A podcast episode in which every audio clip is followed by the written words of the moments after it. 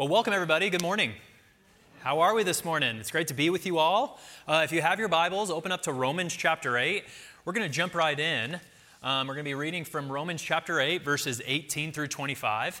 And I do just want to give one brief announcement. If you are new to Deer Creek, and if you'd like to meet some people on staff or just make connections here and hear what maybe taking your next step in faith would look like, I would invite you to join us next week for Starting Point. So it's April 25th during the 10 a.m. service starting point at the 10 a.m. service. If you want to sign up for that, you can go out to the next steps table, which is right out here in our lobby. You can scan the QR code, and it'll bring you right to the sign up page. And if you don't know what a QR code is, don't ask me because I'm still not entirely sure how that works or what that is either. Uh, so you can ask somebody else. Hey, but before uh, we read our passage in Romans chapter 8, let's pray, and we'll dive right in, okay? Heavenly Father, we pray that what we just sang is true. We are prone to wander. We're prone to wander from you. We're prone to wander from your goodness. We're prone to wander from the many things that you have in store for us and the joy and abundant life that's found in you and your Son, Jesus Christ. God, we feel that. And we sense that in our own hearts. We see that in the way that we carry out our own lives. And we thank you that you graciously call us back to your word. You graciously call us back to your Son. And by your Spirit, you work in our hearts to really hear your message and, and learn from your message and grow in your message. And God, we need that to, to penetrate us now. So would you speak to us? Uh, would you use me, Lord, simply as a means to bring forth your scriptures? And would you teach us now as your servants and your disciples? And we ask this all in the name of your Son, Jesus, by your Spirit. Amen. So, Romans chapter 8, beginning in verse 18, this is the word of God. For I consider that the sufferings of this present time are not worth comparing with the glory that is to be revealed to us. For the creation waits with eager longing for the revealing of the sons of God.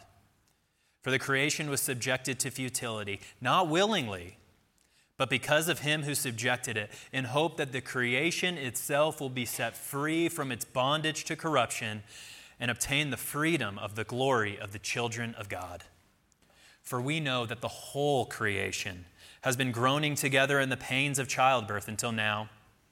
And not only the creation, but we ourselves, who have the first fruits of the Spirit, groan inwardly as we wait eagerly for adoption as sons, the redemption of our bodies.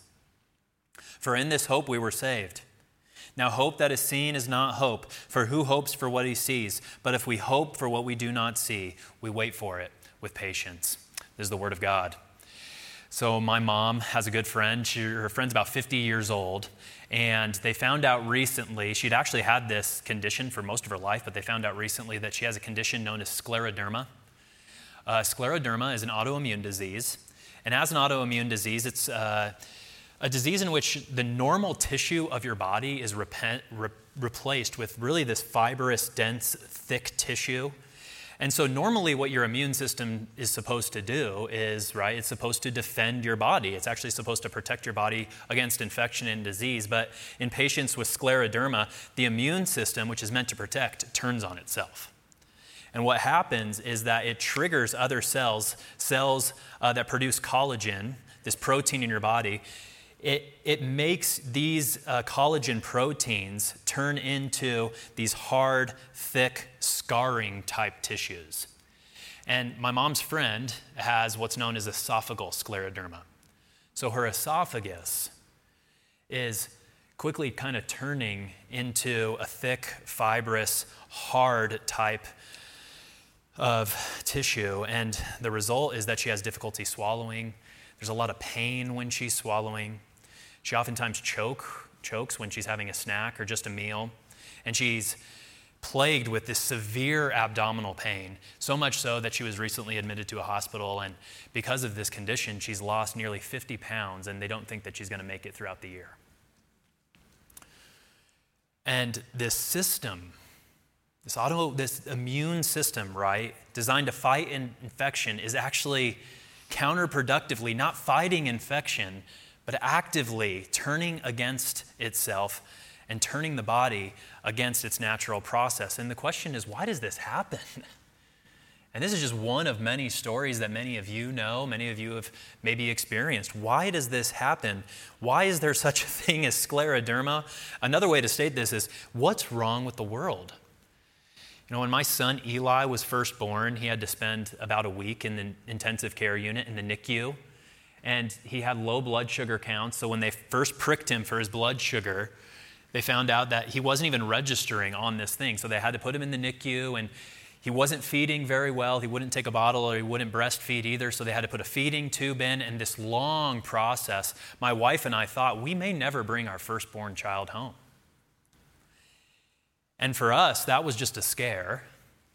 But I know for some of us in here this morning, that's a reality. You maybe didn't bring a child home. Or for many of you, you know of a brother or a sister who you're not able to see again, a spouse who you loved that's now gone. That's your reality.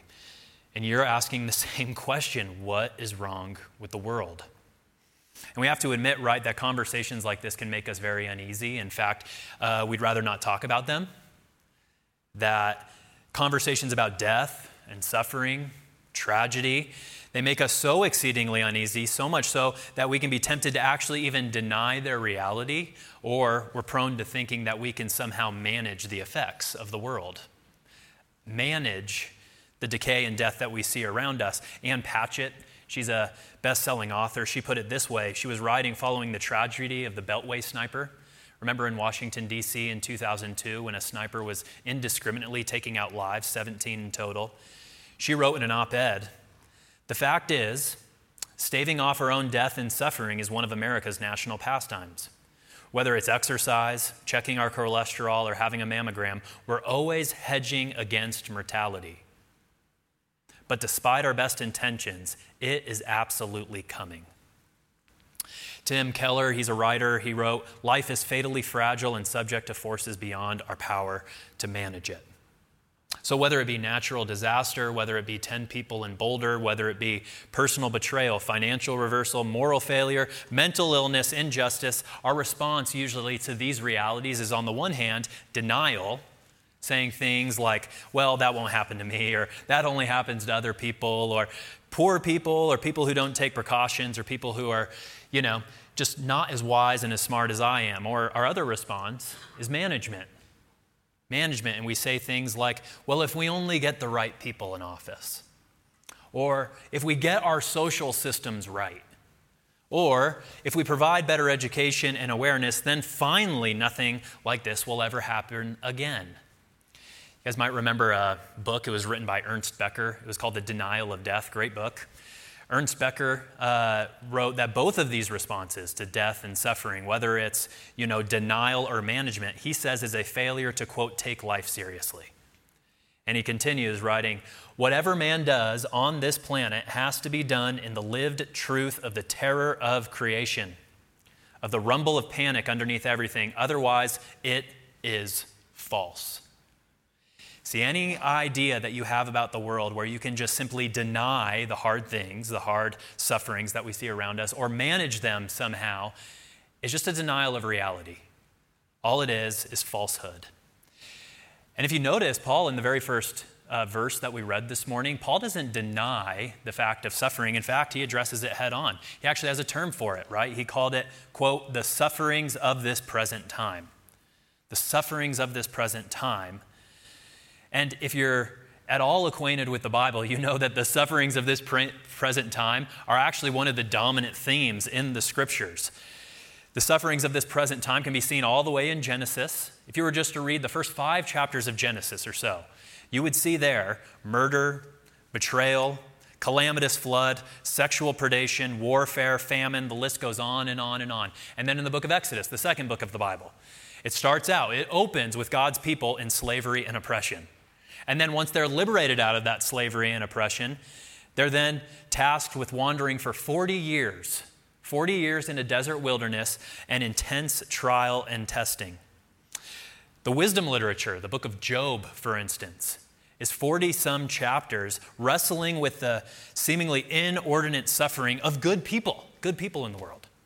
Or the Psalms. The Psalms are a collection of 150 poems in the Bible, many of which are addressing people who are under extreme duress, either because of their own misdeeds or the misdeeds of others. So, the sufferings of this present time are part and parcel of what it means to live in this world. So, therefore, the Bible and Paul address them head on. They don't overlook them or deny them. They're faced squarely. And so the question for us this morning is well, how do we face them? And what I want to do this morning, if you were with us last week, I just asked one question. It was the question, What is adoption? And was following on what Paul talked about in the passage immediately before the one we just read. This week, I want to take a similar approach and just ask two questions this week. The first is, What's wrong with the world? What's wrong with the world? The second question is, What is the hope of the world?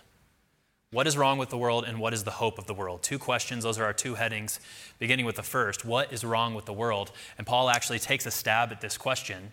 And he does so by saying this really remarkable term. He says, The world is subjected to futility. Beginning in verse 19, he writes, For the creation waits with eager longing for the revealing of the sons of God. For the creation was subjected to futility. Now, that word for utility is a Greek word that simply means emptiness, frustration. It means purposelessness, something that in this world is just transitory, something that is subject to pass away. And when I think of this, I, I think of the myth of Sisyphus. You guys ever heard of Sisyphus? It's a Greek myth. It's about this guy, his name's Sisyphus, and he has been eternally condemned by Hades, who is the god of the underworld, to take a boulder. It's a boulder about the size of Sisyphus, and he's supposed to roll it up a mountain every single day. And his job is to roll it up this mountain, whether it's on his back or he pulls it or he pushes it. But what he doesn't know is that right as he gets to the top of the mountain, right as he gets to the summit, Hades has put a spell on the boulder so that just as he's about to push it over the edge and finally accomplish his task, the boulder slips away out of his hands and starts rolling down the mountain, or he trips over a twig, or it falls and rolls off his back, and it goes all the way down the mountain, and Sisyphus has to walk back down the mountain, and the next day pick the boulder up and go back up to the top. Sounds like fun, doesn't it? Well, Paul has that kind of similar idea in mind when he uses this Greek word translated futility. What he's saying is that everything in creation, everything, when we look outside, everything in creation, everything that seems like it's going to last, everything that seems like it will reach maturity, everything that seems like it's going to bring forth life and flourishing, Paul's saying it has an expiration date because it's been subjected to frustration and it's been subjected to futility. In fact, there's one book of the Bible, it's devoted completely to this idea of the futility of creation. It's the book of Ecclesiastes. And the book of Ecclesiastes, Ecclesiastes starts with this word, futility, but it's just translated different in the Old Testament to vanity. It starts out with Solomon, who's the king of Israel, and he's looking around all of the earth and he says, Vanity of vanities, says the preacher. Vanity of vanities, all is vanity. And this book is about Solomon going and pursuing all the things of the world, right? He goes and pursues education, and he finds the pursuit of human knowledge to be vanity, to be purposeless. Pleasure, self indulgence, honor, through fame and recognition, even work, toil, all of the hours he pours into work, the beauty of creation, he meditates on that, and he says all of those things in themselves are subjected to futility, they're subjected to frustration. All of them have an expiration date. You remember, it was actually just over two years ago now, the Notre Dame Cathedral in Paris. They were actually undertaking a renovation project, ironically enough to uh, bi- rebuild the, the spire, you know, the big pointy thing that goes into the sky. And if you know anything about the Notre Dame Cathedral, it took almost 100 years to build. It's over a millennium old. It survived desecration during the French Revolution, where the revolutionaries during that time went and were trying to th- overthrow every single piece and cultural artifact of the world that preceded them, and it even survived that. You know, it's one of these beautiful pieces of cultural success. And two years ago, the world kind of just stood in shock as we saw the spire of the Notre Dame Cathedral bursting up into flames. And as heartbreaking as it was, that really is an illustration of this creation. This creation is subjected to futility. Nothing will last. Everything has an expiration date. And we also have uh, some scientists in here, I know, a lot of engineers. And there's actually a law of the universe that proves this point. It's called the second law of thermodynamics entropy, right? Meaning everything in this world is deteriorating, whether it's your children, whether it's the stars, whether it's trees, animal life, even your BMW 7 Series, right? It thinks, you think it's going to last, it's not. All things are in a state of entropy, they're all declining, futility. It's kind of like if you're a parent, like I think that I'm having a lot of progress with my kids. Right? My daughter Annie, she's almost 2 years old, and she's starting to like put her own diaper in the trash, cute things like that, and kind of take off her own shirt. And we seem like we're making progress. And then she learns the word no. Everything's stifled. And so everything you ask her, Annie, will you now put your diaper in the trash? No. Or Annie, do you want this for lunch? No. And we've tried to trick Annie, by the way. You can try this. And we've videotaped her doing it. We say, Annie, do you want us to pay for your first car when you turn 16? She says, No. Annie, do you want us, do you want us, you know, to help you pay for college? No. I said, Well, you don't know. We don't know what uh, interest rates will be on student loans then, Annie. She still says no. We even asked her, you know, if she wanted us to pay for her wedding, and she hasn't got us a response yet. She had to think about that one. But we got her on video recording, and I'm pretty sure a verbal contract is binding in the state of Colorado. So we will show that to her. Hey, but notice what Paul says here. Paul says that is to be expected. And notice what he says also is that it wasn't supposed to be this way. He says the creation waits in eager longing for the revealing of the sons of God. For the creation was subjected to futility, not willingly, not willingly, but because of him who subjected it, namely God. In other words, Futility wasn't the original design of God. It wasn't his original intention. That's not how God made the world. It was subjected in futility by God. And there's actually a history behind this. How did it get this way? Well, again, it starts all the way back in the book of Genesis, and we see that when God creates the world, there's this perfect harmony. Light and darkness blend together in perfect harmony, sea and sky, earth, vegetation, animals, and then God creates Adam, his first creature, his first creature first human being. And we're told, God said, Let us make man in our image after our likeness, and let them have dominion. That means oversight.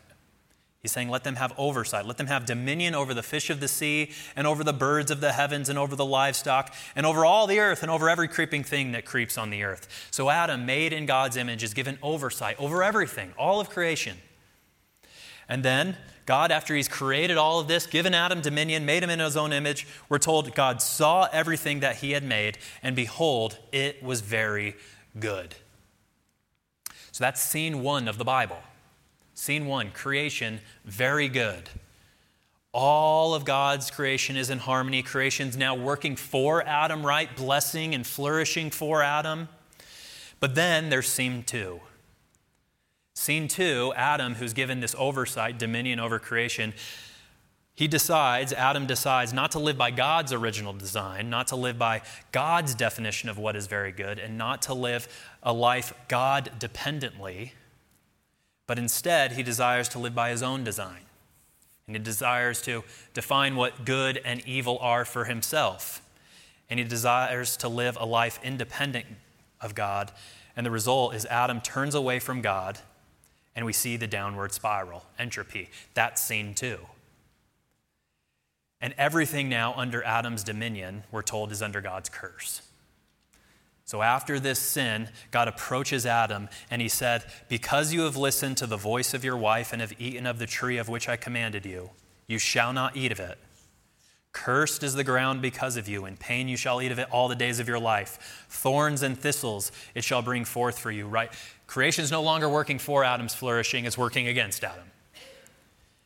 Cursed is the ground because of you. Thorns and thistles it shall bring forth for you. You shall eat the plants of the field. By the sweat of your face you shall eat bread till you return to the ground. For out of it you were taken, for you are dust, and to dust you shall return. God's original harmony of creation has been fractured, it's been destroyed.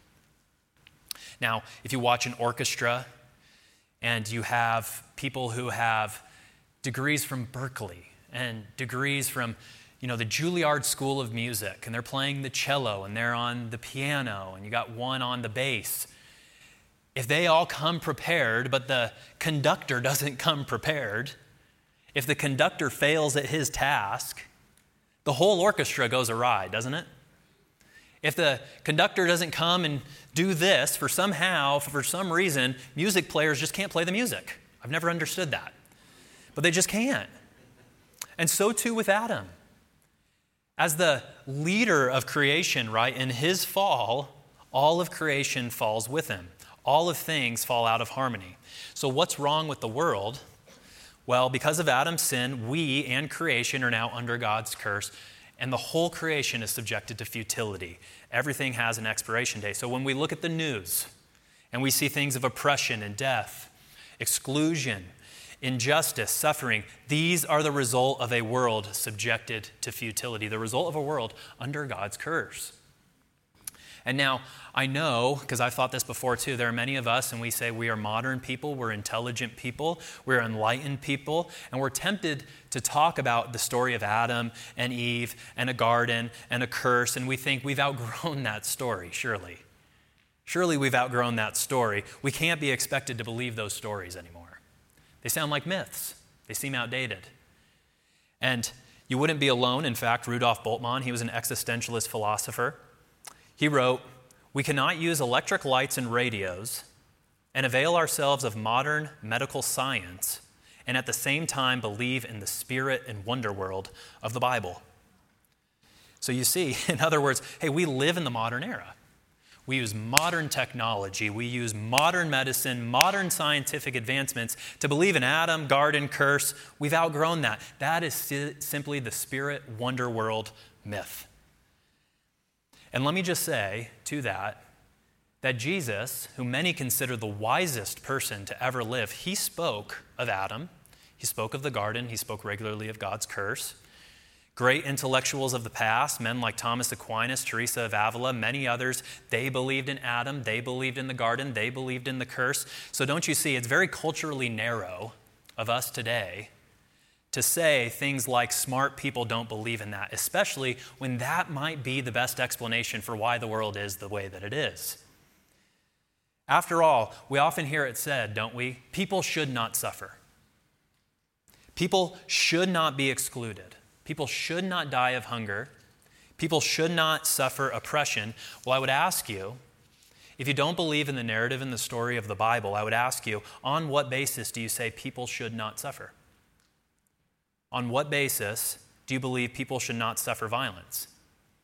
The reason I ask that is because the main alternative story to the Bible regarding creation, regarding the world, regarding why the world is the way that it is, the main explanation for why the world is the way that it is is the secular explanation, the secular theory of natural selection. And natural selection teaches, doesn't it? It teaches that natural selection depends on death. It depends on destruction. It depends on violence and the strong against the weak for the advancement of species. So, these things, according to natural selection, are perfectly natural. We should expect suffering, violence, the use of power for advancement. These things are the means by which species advance. These are the way that we reach our evolutionary potential. So, violence, suffering, death, these are normal means of natural selection. They are a given, they should be expected. So, for us to say they should not be is for us to cut off the very branch that we're sitting on if we believe in natural selection. We're actually disproving the theory we're trying to prove. It's only the story of Christianity that says this world is wrong and it is not the way that it's supposed to be. It's the only worldview that says that. And it's the only real worldview that gives us a sense of why we viscerally feel that injustice and oppression and miscarriage are wrong. Because we know that they are wrong, that they're the result of something that is not natural. And Paul takes this thing seriously, this thing of suffering. In fact, he compares it to childbirth. Verse 22 For we know that the whole creation has been groaning together in the pains of childbirth until now. And not only the creation, but we ourselves who have the first fruit of the Spirit groan inwardly. So, see, Paul says here if, if you are groaning, if you're groaning because of mental health, if you're groaning because of a sick loved one, or you just feel weary or overwhelmed or anxious, there's not something wrong with you. No, there's something right with you. there's something right with you. You're actually seeing the world clearly, and you're seeing that there's something wrong with the world and that there are things that are that should not be. And they drive us to groan because this world is not the way that it should be. You know, Jesus himself did this. Jesus, one time, he was told that his friend Lazarus, one of his precious friends, was dying. So Jesus proceeds to go to his house. And as he's walking there, he arrives some days later, and he finds out upon his arrival that his good friend Lazarus had died. And that his good friend Lazarus was actually in the grave and that he'd been buried for four days. And so, the Bible tells us Jesus' reaction to death, Jesus' reaction to suffering, in the shortest verse of the Bible, and I think it's the shortest verse to show us this very reality of how God responds to suffering, we're told Jesus wept. That's it. Jesus wept because he was seeing the world clearly. He was seeing that the only recourse in this world is to groan, to lament in anger and in grief over the state of creation, and to say, This isn't right. So, what's the hope of the world? What's the hope of the world? Is there hope? We've seen creation is subjected to futility under God's curse because of human sin. So, what's the hope of the world? Well, we go back to the story of Lazarus, and just before Jesus arrived to see his friends and to hear about his friend dying, we're told Jesus was approached by a woman named Martha. And Martha came up to him and she pleaded with Jesus and said, Jesus, if you were here, Lazarus wouldn't have died. He would have been alive still. And Jesus said to her, Your brother will rise again.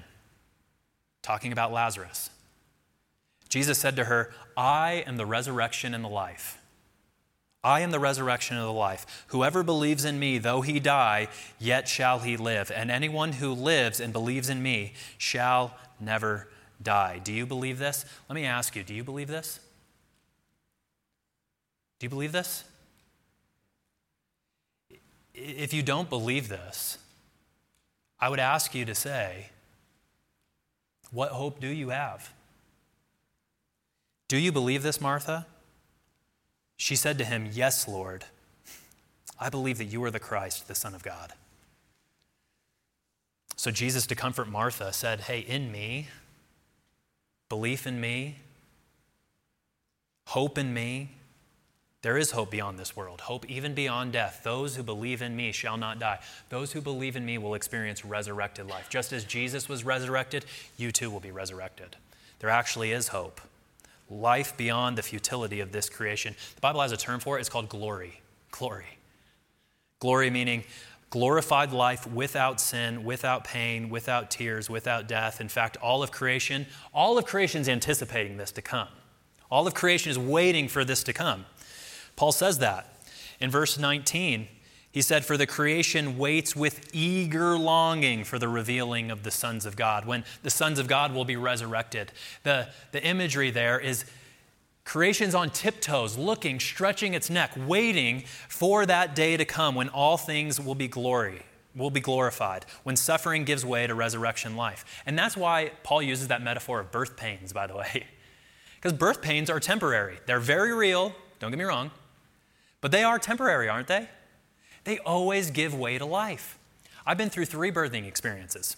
Three birthing experiences so far. My first one of Eli, lots of pain. The umbilical cord was actually wrapped around his neck, so it was very complicated. He came out fine, everything's fine.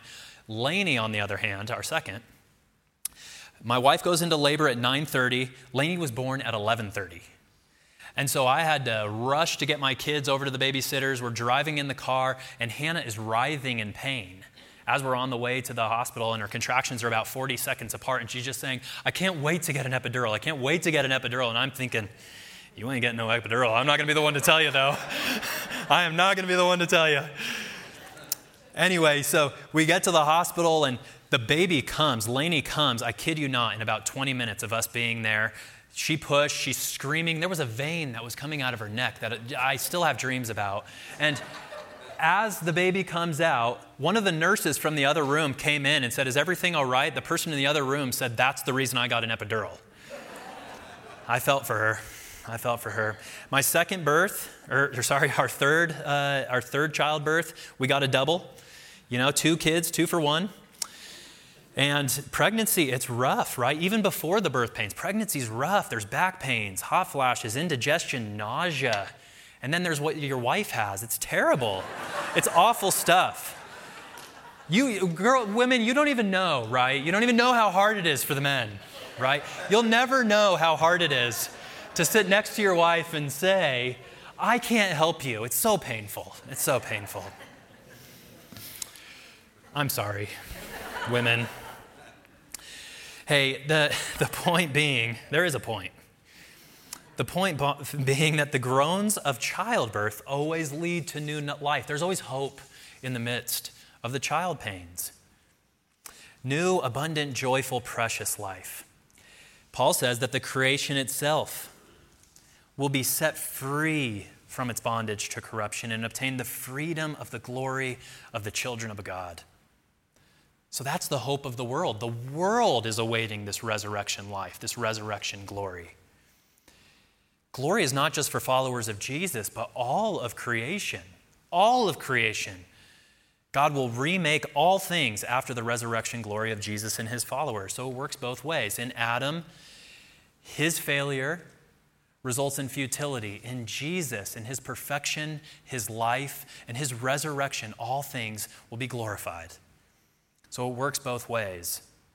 God's curse will be reversed into blessing, suffering will give way to peace, death will work backwards and bring eternal life, and futility will, surrender to flourishing. And when Paul sets these two things side by side, which he does, glory over here, suffering over here, he says the comparison, it, it's incomprehensible. You, you can't compare them.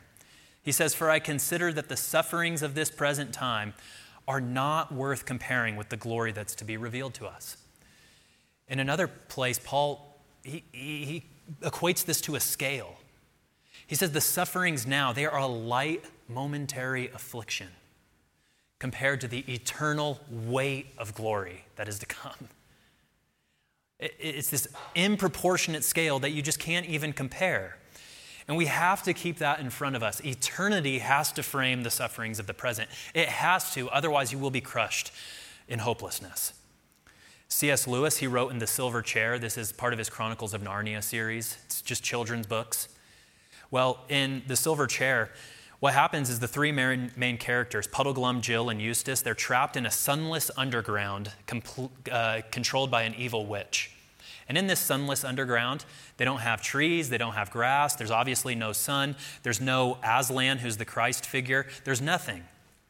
And the witch, as she hears Puddleglum, Jill, and Eustace talking about their memories of the overworld in Narnia, she's filled with envy and she laughs at the children and says, Well, what is the sun anyway? You don't even know what the sun is, you can't even see it. And they're kind of scratching their heads and they're trying to create words for it. They're like, Well, it's kind of like a light bulb. And the witch says, Well, what is Aslan? He's kind of like a cat. You know, he's, but bigger and more ferocious and not domesticated. And scoffing, the witch replies, Your sun is a dream, and Aslan is just a projection to make, to make believe in a cat that gives you comfort. And she says to them hypnotically, There never was any world but mine. There is no Narnia, no overworld, no sky, no sun, no Aslan. And Puddleglum, breaking her spell, says, You know what? You may be right. Suppose we have only dreamed. Suppose trees and grass and sun and moon and stars and Aslan himself are all made up. Then all I can say is that the made up things seem a good deal more important than the real ones of your world. Suppose this pit of a kingdom of yours is the only world. And I love what he says. Well, that's a funny thing when you come to think about it. We're just babies making up a game if you're right. But four babies playing a game can make a play world which licks up your real world hollow. We have to keep that in front of us. Because it is tempting to believe that the sufferings of this world, though they seem most true, though they seem most heavy, are not compared to the eternal weight of glory which awaits the children of God for those who have faith in Jesus. We have to allow eternity to frame our presence in order to give us hope. You know, I have to do this daily. I have to do this daily, where I have to say my anxiety, my fears, my insecurities, my sufferings, those do not frame eternity. If they did, I wouldn't want to live for eternity.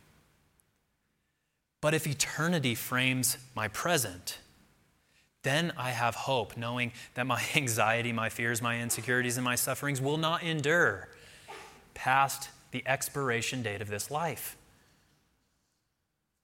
Jesus, His resurrection, His life, His eternity, that's what frames our presence. If you, if you have two prisoners going to, going to prison for a decade, let's say, one of which has a family that awaits him on the other side, that he knows he's going to go back to once his sentence is complete. And on the other hand, you have this other prisoner who finds out just before he's about to enter the prison gates that his family had been taken in a horrific accident. Who would approach their prison sentence with hope and optimism and joy, knowing something greater comes beyond this prison cell?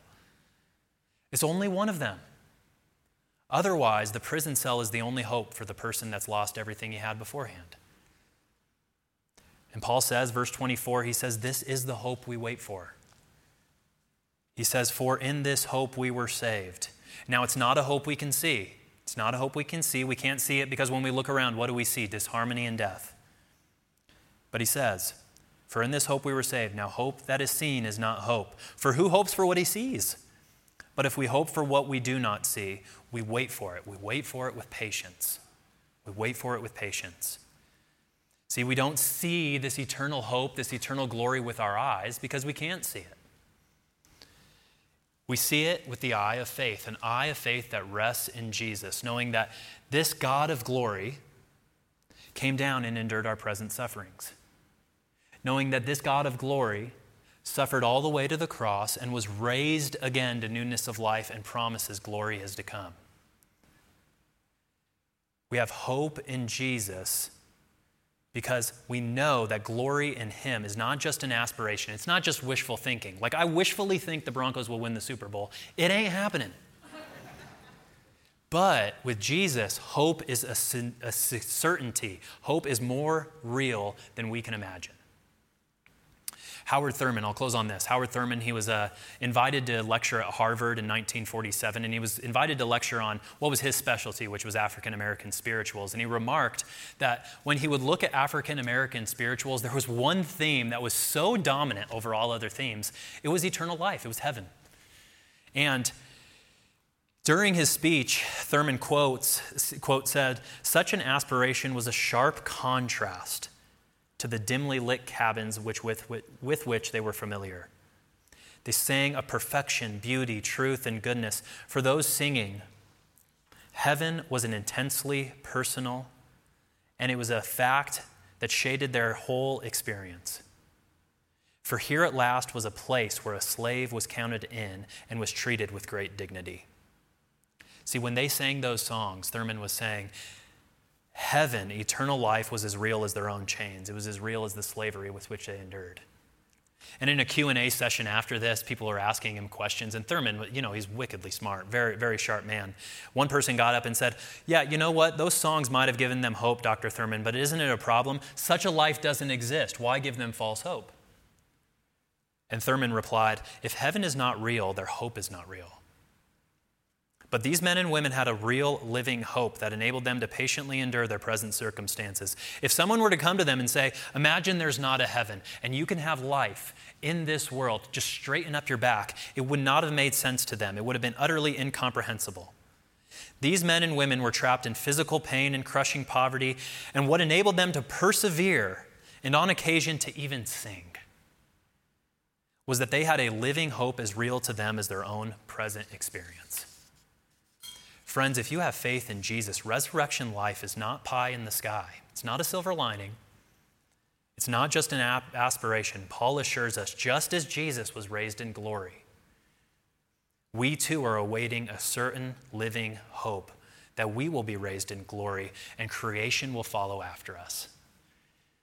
That is the hope to which we were saved, a hope of glory that licks hollow the sufferings of this futile creation, a glory with no scleroderma a glory of no NICU, a glory of no death, no tears, no curse, as Paul says, for in this hope we were saved.